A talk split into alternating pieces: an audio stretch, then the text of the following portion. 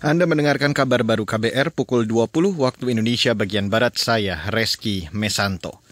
Saudara, pemerintah berencana memberikan bantuan untuk peternak yang ternaknya terpaksa dipotong karena penyakit mulut dan kuku. Koordinator Tim Pakar Satgas Penanganan Penyakit Mulut dan Kuku, Wiku Adisasmito, mengatakan aturan kebijakan itu diharapkan bisa dikeluarkan pekan ini. Peraturan ini akan segera dikeluarkan minggu ini, kemudian besaran bantuan disesuaikan dengan jenis ternaknya, yaitu sapi, kerbau, kambing, domba, dan babi dengan nominal maksimal sebesar 10 juta rupiah. Koordinator Tim Pakar Satgas Penanganan Penyakit Mulut dan Kuku, Wiku Adisasmito, mengatakan hingga kemarin virus penyakit PMK sudah menyebar ke 263 kabupaten kota di 22 provinsi.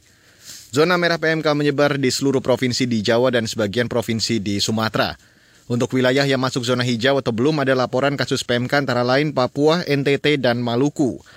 Total hewan ternak yang terpapar hampir mencapai 400.000 ekor, sedangkan ternak yang mati lebih dari 2.700 ekor. Beralih ke berita selanjutnya, Saudara. Langkah pemerintah memangkas jumlah komoditas yang diberikan pupuk subsidi menuai kekhawatiran beberapa pihak.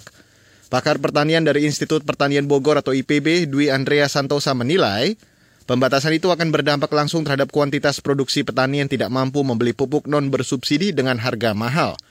Pemerintah sebelumnya mengurangi komoditas yang mendapat pupuk subsidi dari 70 komoditas dikurangi menjadi 9 komoditas utama.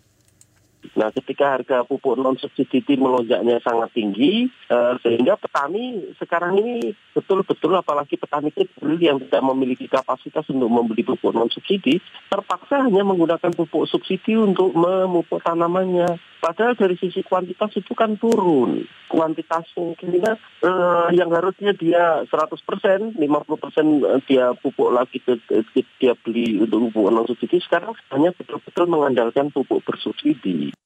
Pakar pertanian dari Institut Pertanian Bogor atau IPB, Dwi Andreas Santosa, menambahkan kuantitas subsidi pupuk sebenarnya hanya memenuhi sekitar 50% kebutuhan petani. Imbasnya 50% petani lainnya terpaksa harus membeli pupuk non-subsidi yang mahal di pasaran. Pupuk bersubsidi saat ini dibatasi hanya pada subsektor tanaman pangan terdiri dari padi, jagung, dan kedelai. Subsektor hortikultura terdiri dari cabai, bawang merah, dan bawang putih.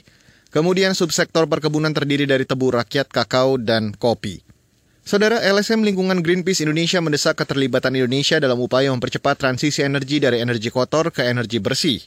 Koordinator Kampanye Iklim dan Energi Greenpeace Indonesia, Tata Mustasya, mengatakan percepatan transisi energi dari energi fosil ke energi baru terbarukan bukan hanya tanggung jawab negara-negara maju, tetapi juga negara berkembang seperti Indonesia.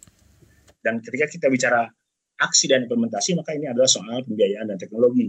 Tidak hanya dari komitmen negara-negara maju yang ada di G20, tapi juga negara-negara berkembang juga seperti Indonesia harus mengalokasikan dananya untuk akselerasi transisi ini, energi ini. Kenapa? Karena waktu kita semakin habis. Kita bicara krisis iklim, waktu kita dari berbagai perhitungan hanya sampai 2030 atau 2031. Koordinator Kampanye Iklim dan Energi Greenpeace Indonesia, Tata Mustasya, menambahkan presidensi Indonesia dalam agenda G20 harus dimanfaatkan untuk mendorong aksi percepatan transisi energi yang bersifat adil, inklusif, dan demokratis. Pertemuan puncak KTT G7 di Jerman pada Juni lalu telah menghasilkan sejumlah kesepakatan. Di antaranya program pendanaan JTP atau Kemitraan Transisi Energi Berkeadilan, dan Greenpeace berharap kemitraan itu dijalankan dan tidak sekedar menjadi janji palsu. Dan saudara, demikian kabar baru, saya Reski Mesanto.